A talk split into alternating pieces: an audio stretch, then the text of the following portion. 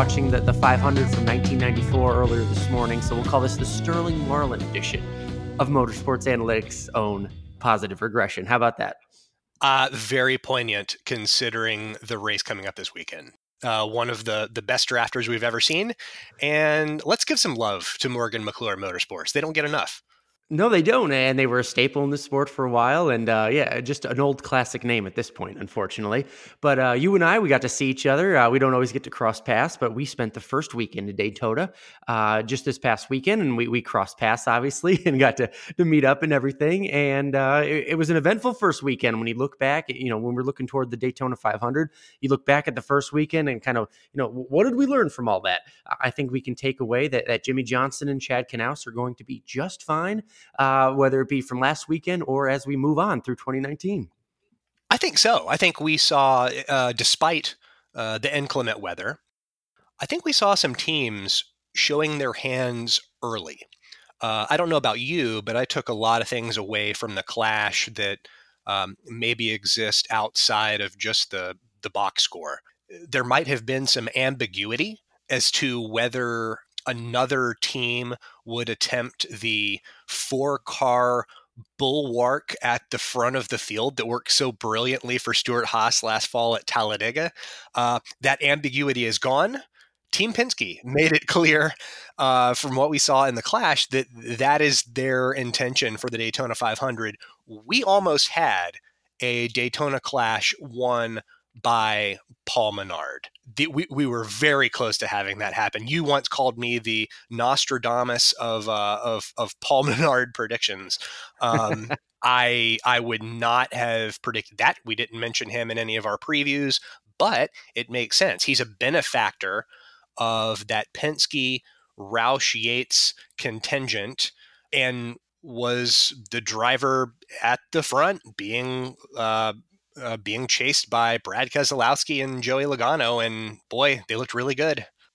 They did, especially as a group. But I, I, still maintain that these are not crapshoot races. No matter what you have under the hood, the skill will come out at the end. So I don't know if we were going to see a Paul Menard clash win or not, but the Menard fans can argue with me on that. You know, one um, one other thing I saw, uh, Alan, that didn't have to do with the finish of the race, but just something that took place. I picked Chris Gabehart as my person who interests me for Joe Gibbs Racing during our season previews, Gabehart, of course, taking over as the crew chief for Denny Hamlin. I think his fingerprints were on Denny Hamlin's uh, very aggressive move while pitting under green. Uh, Jeff Gordon in the Fox Sports booth pointed it out. Hamlin, uh, about fifth in line, coming to the pit entrance, dodged wide, passed about four cars, and gain spots before ever hitting pit road. And it, it stands to reason that, yes, while NASCAR patrols pit road speeding, there is no rule that says you have to have the same braking point prior to the pit entrance as every other car in front of you. And Hamlin, as we've discussed, typically aggressive when coming to pit road. I think unfairly he gets uh, labeled a, a, frequent pit road speeder. I have debunked that notion. Positive regression listeners should know that whenever that comes up on television. But he tried out this move and it worked really well. And so there are uh, already we see a little bit of that partnership coming into play. Gabe Hart uh, was so integral in Joe Gibbs Racing's Xfinity teams practicing some very aggressive pit strategy when he oversaw Kyle Busch's team. Denny Hamlin, typically aggressive. That is something that we might see more of from this driver crew chief combination. And you weren't only doing work at the big speedway. I mean, let's not forget part of your other uh, worldly duties. And when you're aside from not being a husband, father, and podcaster, you were also out uh, looking at some prospects. You were down at New Smyrna. Anything quick you want to just fill us in on after week one? Oh, sure. Uh, I, I, think you know some of our listeners are probably watching the the new Smyrna races on uh, um, Fans Choice TV, uh, and they may have some questions. Uh, there are there are a slew of good young drivers uh, competing in the various classes: super late models, pro late models, and then later um, this week uh, the the Whelen Modified Tour. but they'll notice that uh, there wasn't much in the name of passing. And I, I think I can offer an, uh, an explanation for that. Uh, New Smyrna Speedway is, as it has been told to me, is a two groove racetrack. And I have been going there for the last 20 years. I'm going to tell you right now, that isn't true. It's a one and a half groove racetrack. And what that means is that if you wish to pass on that track, it will not take finesse. So if you're doing a Kyle Larson impersonation, you better leave that at home. It takes muscle to pass at New Smyrna. You will make contact when you are passing another car. And when a young driver uh, arrives at New Smyrna for the first time and they realize that all of a sudden a pass encounter, it's going to be a close encounter. Um, some trepidation begins to surface. How these young drivers negotiate passes is what makes New Smyrna such a good track for scouting. Uh, a couple of years ago, I had obviously heard of Todd Gilliland. Um, I had never um, gotten a good live look at him, but from the onset, uh, he was not afraid uh, to throw just enough muscle. You, you can be aggressive without crashing and crashing somebody else, but just enough muscle to get the job done and make the pass and get clear. And he did that. I believe that that speaks volumes to not only his ability as it is, but his staying power moving forward. He was very quick to adapt at the racetrack. So I think as as a as since this is a a week long event, um, we're going to see some of the young drivers figure this place out. And it, it, you know what, Alan, it's not really just the young drivers. There's a, a super late model driver, uh, well regarded uh, by the name of Bubba Pollard. Um, fans of short track racing are uh, undoubtedly uh, familiar with him. Uh, but he's filling in as a substitute driver for uh, New Smyrna Speedway legend David Rogers. And, uh, and Bubba struggled on night one in the super late model to pass. Uh, I tracked him that race. He had a 28% unadjusted pass efficiency uh, and I've seen him race. I, I know, I know for a fact Bubba Pollard is an absolute pro, a consummate super late model driver. Um, I'm curious to see if he figures this place out because it's just, it is not for the finesse drivers. I hope the weather stays clear moving forward. There have been a few rainouts early on, but never a dull moment at New Smyrna Speedway. Never for a short track. And just quickly before the big track, this, you know, our uh, episode four will drop Thursday morning before the duel races. But what are you looking at in terms of what we you know should monitor at Daytona through Sunday? You know, we've got a lot of practices, a lot of racing. I, I still say, you know, you, you, mentioned the four cars of Penske and whether they'll try to do that again uh, on Sunday. Uh, I still maintain, like we did last week, if you were listening to our organizational predictions, that uh, Chase Elliott is still one to watch. We know Hendrick has the speed still. We saw that in qualifying. I think regression wise, Chase Elliott's done everything down there except do well in the Daytona 500. I still expect to see that happen. David, what are you looking for? Uh, in a word, weather, and and not in the uh, the rainout sense. I want our listeners to uh, consider uh, a study that I did last year uh, in between the duels and the Daytona 500, and it was a look of a correlation between the results of the duels and the results of the Daytona 500. The best correlation between the two came when the duel and the Daytona 500 had a similar crash volume. Um, the worst correlation is when we saw different temperatures and track conditions. If you think back to three years ago, the 2016 iteration of Speed Weeks, which uh, I was very intrigued by as it was happening.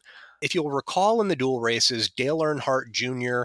and his celebrated car, Amelia, had a very impressive, very dominant performance in their duel race. And in that duel race was Denny Hamlin, the eventual winner of the Daytona 500.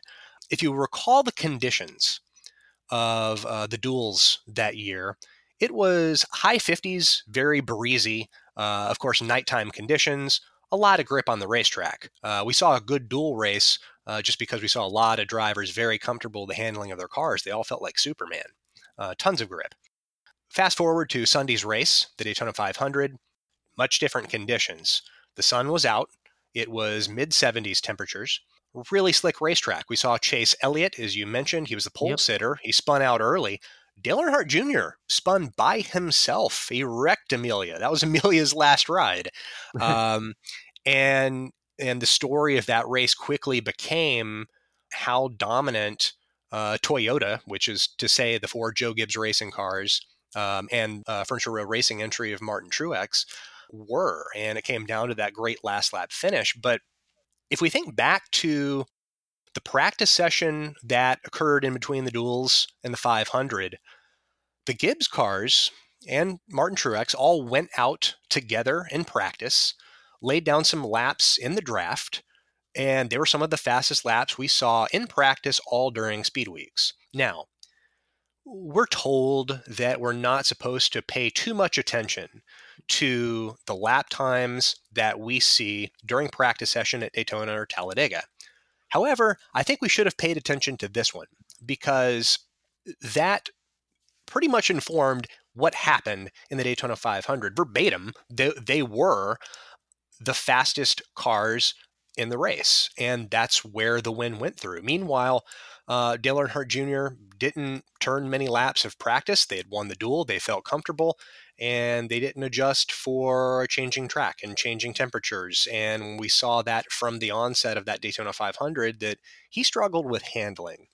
Now, I bring up the 2016 season for a reason, Alan, because those same conditions, almost to a T, are forecasted for Thursday's duels and Sunday's 500. 58 to 59 degrees on Thursday night, low 70s on Sunday afternoon. It may be more overcast than sunny, as it was in 2016. My big question is which teams will recognize the change in temperature and track conditions that is coming and adjust their handling in advance of Sunday?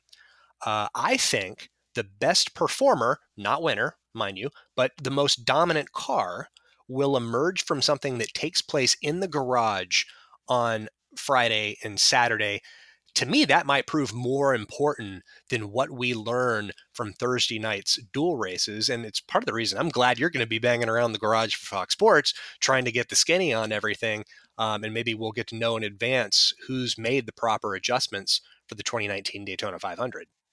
You know, David, you are not a uh, a trained natural broadcaster, but you are, have just done something which is awesome. You have led us into our next segment. It's called the segue, David. That is what you just perfected, because you you just set up how important strategy and decision making will be. Where does a lot of that come from? The crew chief. And today, the primary uh, role of this episode, episode four, positive regression, is to discuss crew chiefs and have our first inaugural crew chief draft here on positive regression and um and what a perfect segue because uh you know the crew chiefs they're like managers in baseball obviously. All, all the all the comparisons you can make you can look in their records you can look at their attitudes.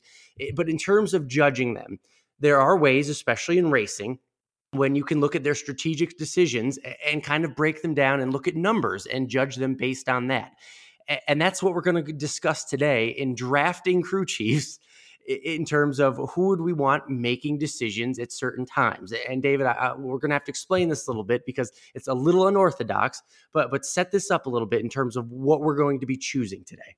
Okay, so you and I are both going to be selecting four crew chiefs apiece in a snake style draft. Uh, for those of our listeners that play fantasy, know immediately what snake style means. It means that one of us is going to get the first, fourth, fifth, and eighth pick, while the other person gets the second, third, sixth, and seventh pick. Now, the goal here we're not building a team from scratch. We're not picking the best crew chiefs proper. The goal is to amass track position during green flag pit stops. The biggest positional net across the the 36 race season between all four crew chiefs is the winner. Uh, this means you'll hear us drafting the crew chiefs with the best likelihood for gains. You probably won't hear Rodney Childers' name mentioned.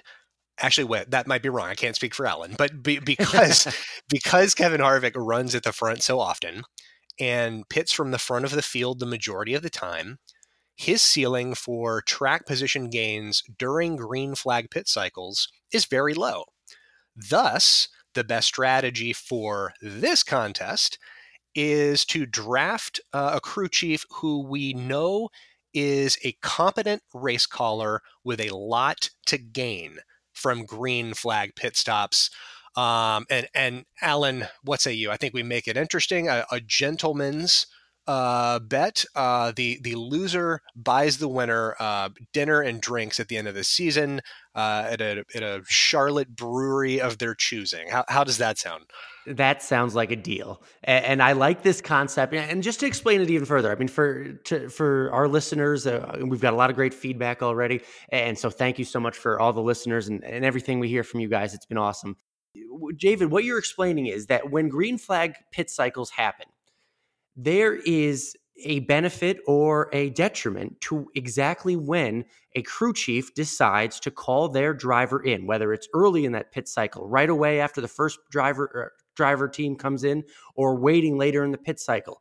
Depending on that, you can go through and look. If a driver is in 10th at the beginning of the pit cycle, they make their green flag pit stop and suddenly they come out in eighth place that crew chief has made a solid decision based on strategy and gained their driver two spots. If they suddenly come out in 14th, something has gone wrong and they waited too long or they came in too early. The crew chief has made a poor decision. And you can look at the numbers and really judge crew chiefs over a course of a season on their decision making. And that's what we're looking at here in terms of a crew chief's decision making, where the driver comes out on the good or bad end of green flag pit cycles and you can see it in the numbers. That's what i want to stress to people david. That that that is your work here and i want people i want people to understand you can see it in the numbers right? Uh, yes. When you pit is more important than how you pit.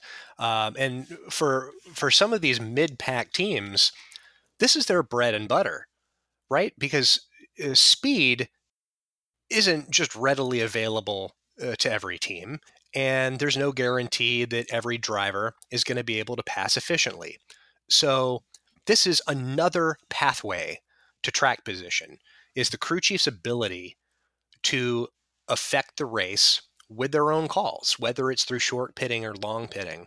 I, I think we're going to look at a list of crew chiefs today. We're we're going to celebrate the race callers that that probably don't get a lot of play um, when you're watching these races on television uh, or listening to them on Sirius XM NASCAR radio. I think this is an area that our listeners uh, would enjoy focusing on uh, and learning. I think there are uh, there's some talent uh, among the the crew chief brethren in the middle of the field. I'm glad that just even this this playful contest, we're going to be able to highlight them. Yes, and I will say flat out, David uh, does this for a living. I've done my homework, I promise you, but uh, David's going to have a little bit more knowledge, but that's why we're all going to learn from him. So let's flip the coin and see who gets the first pick in the first inaugural. I keep saying first inaugural, that's bad English. In the inaugural, yes. positive regression crew chief draft. Uh, you realize all the pressure is on me. Like if I lose this, that's a big loss. If I mean if you if you lose, that was what was expected, right? Okay. I need you to call it in the air. We're going to do a virtual flip courtesy of our friends at Google. You go ahead, sir. Tails never fails. Tails. It is heads. Uh, I get the first pick. So I'm I am I am very happy uh, to make my first selection. The in my opinion, the best strategist in the NASCAR Cup Series right now.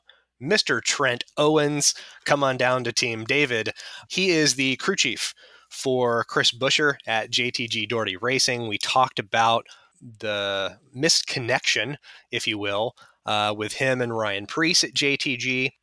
Some of our listeners might be uh, scratching their heads right now, but in terms of total positions gained across the last three years, each year, Trent Owens ranked eighth, first, and second in getting positions for his driver. In 2018 specifically, he gained Chris Buescher 99 total positions across 36 races, 22 of those coming on normal tracks. He retained Buescher's position on nearly 83% of pit stops. So I get Trent Owens, I'm very happy. I'm I'm I am shaping up for a, a night of some good eating and, and fantastic drinking. Okay, so yeah, it's, it's, your pick. You get you get you get two and three. But um, what what's your what's your comment on Trent Owens? Good for you. Good for you. Yeah, when you look at the data, Trent Owens uh, again, the listeners may have a hard time thinking about this, but Trent Owens is the number one person in terms of when you look at the numbers during green flag pit cycles. David, you said it. I'll just repeat it. 83% of the time, that his driver, last year we're talking Chris Buescher, came in during a green flag pit cycle, eight, nearly 83% of the time, he retained or improved his position on the track, best out there. We're talking 99 positions gained over the course of a season, again, to a car that was 23rd in central speed. So, a car that doesn't have the speed that you want, you are giving him positions through your pit strategy. When you look at the numbers, Trent Owens was an easy number one. And uh, I'm a little jealous I lost the coin flip. But uh, again, it'd be easy to just look at the numbers and go down the list. I'm going to throw some, uh, some, you know, sometimes it's from the head, sometimes it's from the heart. I'm also looking at the numbers though, and so for the second pick in the crew chief draft, I'm going to go with old standby, Mister Seven Time, Chad Knaus. That's such a good pick. That is very, very oh, well done. Well thank done. You, thank uh, you. Thank you. I'm taking a bow. I yes. know it's hard to pick Chad Knaus in a crew chief draft, but let me tell you at least why we did it. It's because during a year when last season, when obviously all of Hendrick was having trouble, all of Hendrick was having trouble with speed. The, the 48 car was 14th fastest car over the course of a season. Chad Knaus and all his brain power still delivered 61 extra positions to Jimmie Johnson and the 48 over the course of a season.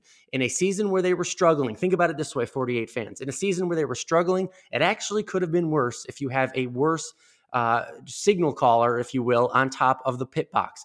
No, you don't. You have Chad Knaus, seven time champion. 75, more than 75% of the time, they would come in the pits during a green flag pit cycle and either retain their position and or improve. He's Chad Knaus for a reason. He delivers whether they have the fast car or whether they have a year that's struggling. So Chad Knaus for me, number two, was an easy pick. Let me tell you why your your pick was good. Um, William Byron last year uh, was my number one prospect on motorsportsanalytics.com, but uh, as a 20 year old, and we will give him an allowance for that. Um, he did struggle to pass for position. He was a minus passer on all track types. That 24 team ranked 20th in central speed. I'll make a prediction right now. We were in the prediction business the last two episodes, but here's a bonus. They'll rank better than 20th.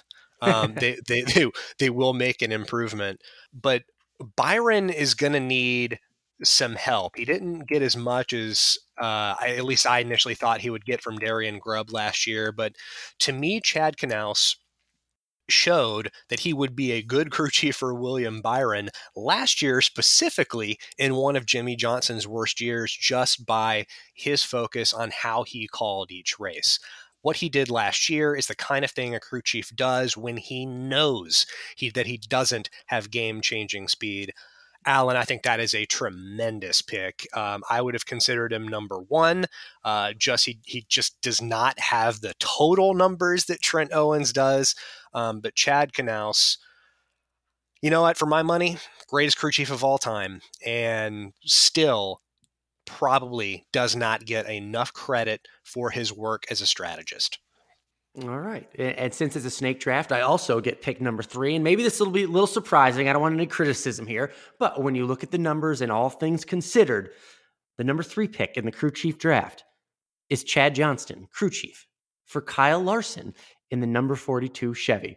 And I'm going to tell you why. He may not have the numbers in terms of how many positions he delivered. This, this, is my thinking, David. He doesn't have the numbers in terms of the positions he was delivering, but Kyle Larson had a much faster car than I say a Jimmie Johnson last year. And we talked about it at, at toward the top of uh, this discussion is that the faster your car is, the, the more positions you have to lose. If, if you're first place all the time and you go in green flag pit stop, the only way you have to go is down. So the numbers aren't going to be as high. Last year, the 42 had its struggles, but it was still the seventh fastest car. And Chad Johnston still delivered 17 positions to Kyle Larson throughout the course of the year. That was 2018. The year before that, he delivered 51 positions to Kyle Larson over the course of a year. And again, going back to 2018, 71% of the time, Kyle Larson came in and pitted during a green flag pit cycle. He either retained or improved his position on the way out. I think when you combine the speed, the potential speed the 42 had, the talent Kyle Larson has, having that kind of retention and that ability to keep the track position and or improve it will only do good things. I want Chad Johnston on my team this season. Yeah, and he was the Motorsports Analytics uh, pit strategist of the year in 2017. But I, I, actually think this is a good idea to go ahead and, and scoop him up for you for the reason that we don't know what the new rules package is going to do fully, and we don't know what it's going to do for Kyle Larson specifically. It might uh, hinder his ability to score the most passes in a race that he was just doing last year. I don't know that he, he sure seems to start rear of the field more than any driver in the NASCAR Cup Series, but for that for that reason alone, just for the unknown, um, it's good to have someone like Chad Johnston on your pit box who you know has the ability and the wherewithal to call a good race. You you you have all the track position that you could seemingly ever want in Larson and when you have competitive speed, you've got a winning car, but Chad Johnston still sort of plays a game despite all that. He's a he's a strategy centric crew chief that again we also don't really talk about just because of how brilliant his driver uh, seems to be week in and week out. You're up, well, buddy. I'm uh yeah, I'm I'm at pick number four. I do. I've uh I've got two picks. So I am going to take uh uh Richard Childress Racing's Luke Lambert.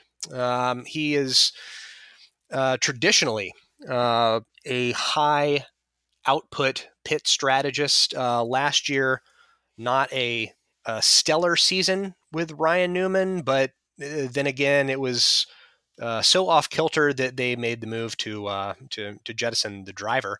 Uh, he gets a rookie driver this year, Daniel Hemric. We talked about how he's an upgrade in terms of passing over Ryan Newman, but I still think there is enough reason here to hedge your bets. And Lambert is a good crew chief in which to do that. Um, Hem- Hemric a rookie. Rookies tend to struggle. I mean, if you're if you're expecting him to win races and make the playoffs, you're you're probably expecting too much.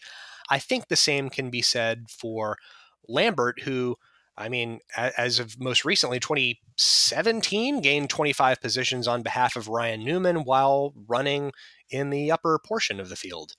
I like him, and while I have him, uh, an RCR crew chief, I'm going to go with another RCR crew chief, and Danny Stockman, who has really yes, who has been promoted from the Xfinity series. And uh, fun little fact for you: he filled in during the 2016 season uh, as Paul Menard's crew chief and gained him 31 positions.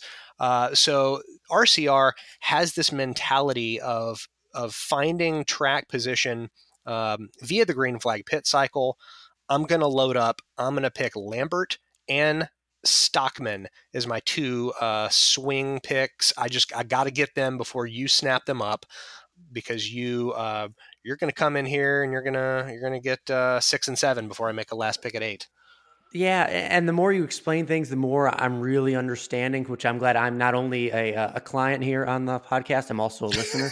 Um, uh, the, the, the, longer we go, I'm like, yeah, damn, that's a good pick. I understand what you're doing now, especially trying to game the system. It's like, uh, uh, but but I'm slowly learning. So we're now back up to my picks. I get two picks in a row. Again, I, am seeing the value in your picks because you're, you're picking teams that that need this track position. But I'm still going to go with, with my guys uh, because I, I, just believe in them. Uh, so doing my research. So you have picked Team RCR. I think I'm about to get two steals, even though they they are in the upper echelon of the sport right now, which may mean not as much track position gain, but stick with me. For what is it? The number six pick of the crew chief draft. I'm staying with Team Hendrick and going with Alan Gustafson as hmm. my next pick. Now, again, let me tell you why. Again, the, the faster these cars are, the less they have to gain because they're already up in a high position. So maybe I'm shooting myself in the foot here. But bear with me. Last year, the nine car and Chase Elliott had the fifth fastest car all year.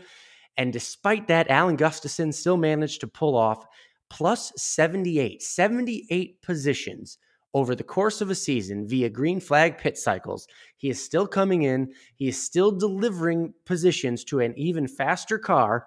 And I think that will be a benefit. I think that will continue, even if Hendrick Motorsports improves. I still think we see that output from Alan Gustafson. Nearly 78% of the time, he is delivering, again, either retaining the spot or improving after green flag pit cycles. So my spot is Alan Gustafson with the what six? Uh, that was the sixth pick in the draft. Yes. And uh, David, quick feedback on that. Have I gone astray or am I all right? Does the prospect of Chase Elliott improving on his restart and passing numbers concern you for this pick? Because uh, it, it, from from where I sit, if there is an improved Elliott and he has the same amount of speed, we won't even expect an increase uh, in central speed. I think the philosophy changes. I think then their pit strategy becomes about uh, making the car comfortable for chase and trying not to drop too much from a front running position. And they also yeah. might be in the front more often. So does so does that concern you? It does, and now uh, that I've heard it explained in uh, plainer English, yeah, it concerns me a bit. But you know, it happens. Uh, I'm a man of my word, and I will stick by it and just move on. But I'm not going to be mad that I have Alan Gustafson on my team. I'm not going to worry about it. With my next pick, I'm going to pick a young gun with not much data on him, but Johnny Klausmeier. Mr. Mr. Klausmeier, I think, is going to be the steal of this draft, depending on how fast Eric Almirola is. Again, I'm slowly uh, taking it in that the faster cars don't provide as much track position in terms of the game we're playing. But last year, the 10 car Eric Almirola made a big eh, made big gains, made big strides. They were though the 12th fastest car overall and John Klausmeier was able to deliver 16 extra positions throughout the course of a season. Uh, before that, he had a little time, I think w- one race or two races in, in 17, and he delivered 100% of the time. On 100% of his green flag pit stops, he delivered positions to his driver. He's got a great percentage, more than 70% of the time. He's delivering positions to his driver. So I want John Klausmeier on my team there's reason to think he might be the next good crew chief um, because he found speed on behalf of Eric Almirola. He got positions on behalf of Almirola. I wrote for motorsportsanalytics.com going into the playoffs last year that he was kind of the X factor in waiting. Um, he was, at least positionally, the best pit strategist among playoff crew chiefs last year going into the playoffs. Stewart-Haas has so much speed, and I, I, I think I made that clear to myself. Now I'm, I'm looking at my my big board, which is a notepad. Don't don't don't get too uh, don't get too scared. I didn't make it like anything with magnets. Um, but Klausmeier is my only Stewart-Haas crew chief on the big board, uh, and the reason being is all of those cars had plenty of speed last year, where they weren't really concerned about trying to trying to game the green flag pit cycle because hey, they got speed. They can just make up anything they lost. But uh, Klausmeier made Almirola's assimilation to Stewart-Haas a little bit easier. He gave him a cushion.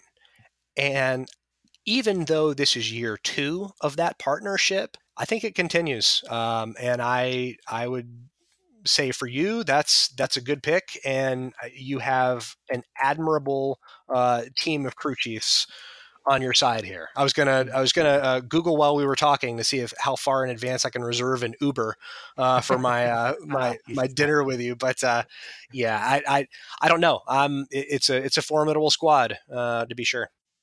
Excellent. All right, one last pick, and you have it, David. Who complete your team because there's dinner and drinks on the line. Okay, so this is where uh, this draft is gonna take a nosedive. I'm either gonna uh, win it or I'm going to lose it. But I am going to choose Randy Cox as my last pick. Uh, I think we we texted about Mr. Cox today. He is the crew chief at Go Fast Racing, uh, which is now the car driven by Corey LaJoie. And the reason that Randy Cox is my pick is that he got more positions during green flag pit cycles than any other crew chief during the 2018 season on behalf of Matt DiBenedetto. 118 spots, a 79.3% retention. I am a little bit worried the majority of those came on road courses and drafting tracks. Um, I'm going to stick with him anyway, and here's why. Corey LaJoie was only a positive passer on the one mile track types. Furthermore, that 32 car only scored six lead lap finishes. And when you come to pit road during a green flag pit cycle, when you're off of the lead lap and perhaps on your own lap, it is impossible to lose positions. So I am going to I'm going to take that little caveat and I'm going to make Randy Cox my final pick, uh, giving me the team of Trent Owens, Luke Lambert, Danny Stockman, and Randy Cox, which is the most David Smith team ever.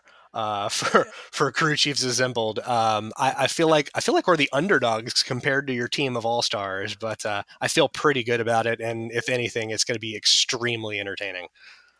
If anything, this is why positive regression exists because we just did a crew chief draft in which Trent Owens was the number one pick and Rodney Childers Adam Stevens and Cole Pearn were not selected in a crew chief draft. This takes some explaining. This is why we do this podcast. This is why I'm thankful we have listeners that that can learn to appreciate something like this because something like this needs to exist. Uh, David, uh, let, us just for, for those uh, that are just settling into this, and believe me, I am one of them. I, I am buying into this, and I am learning, and I'm happy I'm learning. But for bigger picture, when we do think of the bigger names like the Childers, Stevens, and Cole Pearns of the world, the big three, talk about their strategy just a little bit. I mean, they, they we still need strategy, even if you have the fastest car. Uh, just give me your impressions on the big three strategy because that, that's who a lot of the focus will be on. Uh, you know, we try to shed light on, on the other stories going on, but but just uh, quickly for the for the big name drivers and, and who are running up front, uh, who do you like for strategists? Uh, for me, it's Rodney Childers uh, um, among among the group that you just mentioned, just based on what he did last year. I probably wouldn't have said that this time uh, in 2018, but what he showed last year was a proclivity to keep Kevin Harvick's position when Harvick relinquished a top five spot. Just that pitting from a top five spot, um, the average uh, retention rate is 50%. The average retention rate uh, when pitting from any spot is 70 to 75%. So, right off the bat, that shows you how difficult it is for these front runners just to play defense. It makes sense. They, they're the ones with the targets on their back. They're, everyone is trying to jump them for position. And just on, on the numbers, when you look at these, these numbers on motorsports analytics, you'll see negatives uh, uh, by Childers, by Adam Stevens. And, and if you look, if you're typically pitting from a position high in the running order, uh, there are mostly positions to lose. Uh, and vice versa from when we were pitting in the rear, there are only positions to gain. The only place to go is up. Um, that's why this isn't uh, this is a crew chief draft that isn't going the traditional way. They're more focused on getting the car right than they are uh, leaving this vulnerable pocket of each race with more track position than when they had when they entered it um, they have a bigger picture scenario. They're competing for race wins and they're competing for championships. When I talk about Trent Owens and Randy Cox, they are competing for track position. Their battles are smaller. Um, they just happen to do a very good job at winning those battles. Not that they're inconsequential for crew chiefs like Adam Stevens or Cole Pearn, but they just aren't as important because for them, there are bigger fish to fry. They've got to worry about setup, they've got to worry about handling. If something's wrong with a car, they've got to figure out how to fix it on the fly. Uh, and there's a lot of pressure on those guys to perform. That's why they're paid a lot of money. So, yeah, the, the crew chief position is by and large the same thing, but in advance of each race, everyone's motives are wildly different. Uh, so that's why I, I, I enjoy looking at the numbers and telling some of these stories that may go untold, is because there are there are guys in the bottom half of the field doing some incredible work on behalf of their drivers and if if you were in a similar position this is the blueprint you should be following I love it. I love it. I love that people will get that uh, that knowledge from this, and and that is why we do it, David. And uh, I can't wait to hear the feedback on this one because it should be pretty funny, and should a lot of things uh, should be learned. So uh, that was it. That was the inaugural crew chief draft here on positive regression. And let's not forget, we are available on iTunes, Google Play, Stitcher, SoundCloud, Spotify, and Podbean. We have all your favorite devices covered. If you like what you are hearing, and it sounds like you do from a lot of feedback we're getting, please leave us a rating or a review. That does help us in the podcast world gain some visibility. Your help in spreading the word is always appreciated. Uh, I will. Uh, we are back at work. Race Hub is on every night, Monday through Thursday, six o'clock on FS1. The new set, the new people. Uh, Fox has done so much to invest in an awesome team. That is back on every night. Watch that. It was an awesome to be at the track, be on television last weekend. I will continue to do that this week. The Truck Series is back Friday night. I'll be down there in the pits. So everything you'd ever want NASCAR wise. It's all on this week, starting Thursday. The duels, the truck race, Xfinity. Just uh, watch Fox and FS1, and that's where I will be. David, what will you be doing? Uh, Alan, the third place running position at Daytona has gone from the safest spot on the racetrack to the running spot most frequently involved in large crashes. And because of that, I wrote about it for, for, for Motorsports Analytics. Uh, wrote about that. I wrote about the positional shift of the tipping point uh, for the big one, the big accidents. Uh, we typically see at Daytona. And the best strategy, if there is one, to combat all of that. Um, that is my think piece in the build up to this year's Daytona 500. Uh, it is posted right now on motorsportsanalytics.com. Also, uh, I don't know about you, I want to answer questions that our listeners may have. Uh, so, listeners, I'm going to leave it to you. Please send in questions uh, to me at david at motorsportsanalytics.com. Yes, I will see that email. And if it's something that makes Alan and me think, we might just answer it on the podcast. So uh, make it a good question. The nerdier, the better. Um, that'll that'll help inform uh, some some content because uh, you guys have great ideas, great questions as well. Uh, and I'll echo Alan's sentiment. The feedback has been uh, tremendous. Uh, when I when I walked around Daytona this week, the everyone wanted to talk to me about positive regression. Uh, so that's um, that's music to my ears, and and very cool. So looking forward to doing more of this. And if you have questions, send them my way. Yes, please do. And uh, until next week, everyone, I appreciate you listening. Uh, I hope you learned something today, David. I, I, know I can assure you that I certainly learned something, and uh, I hope I get that dinner and drinks at the end of the year. But for David Smith, I'm Alan Cavanna. This has been episode four of Positive Regression, a motorsports analytics podcast.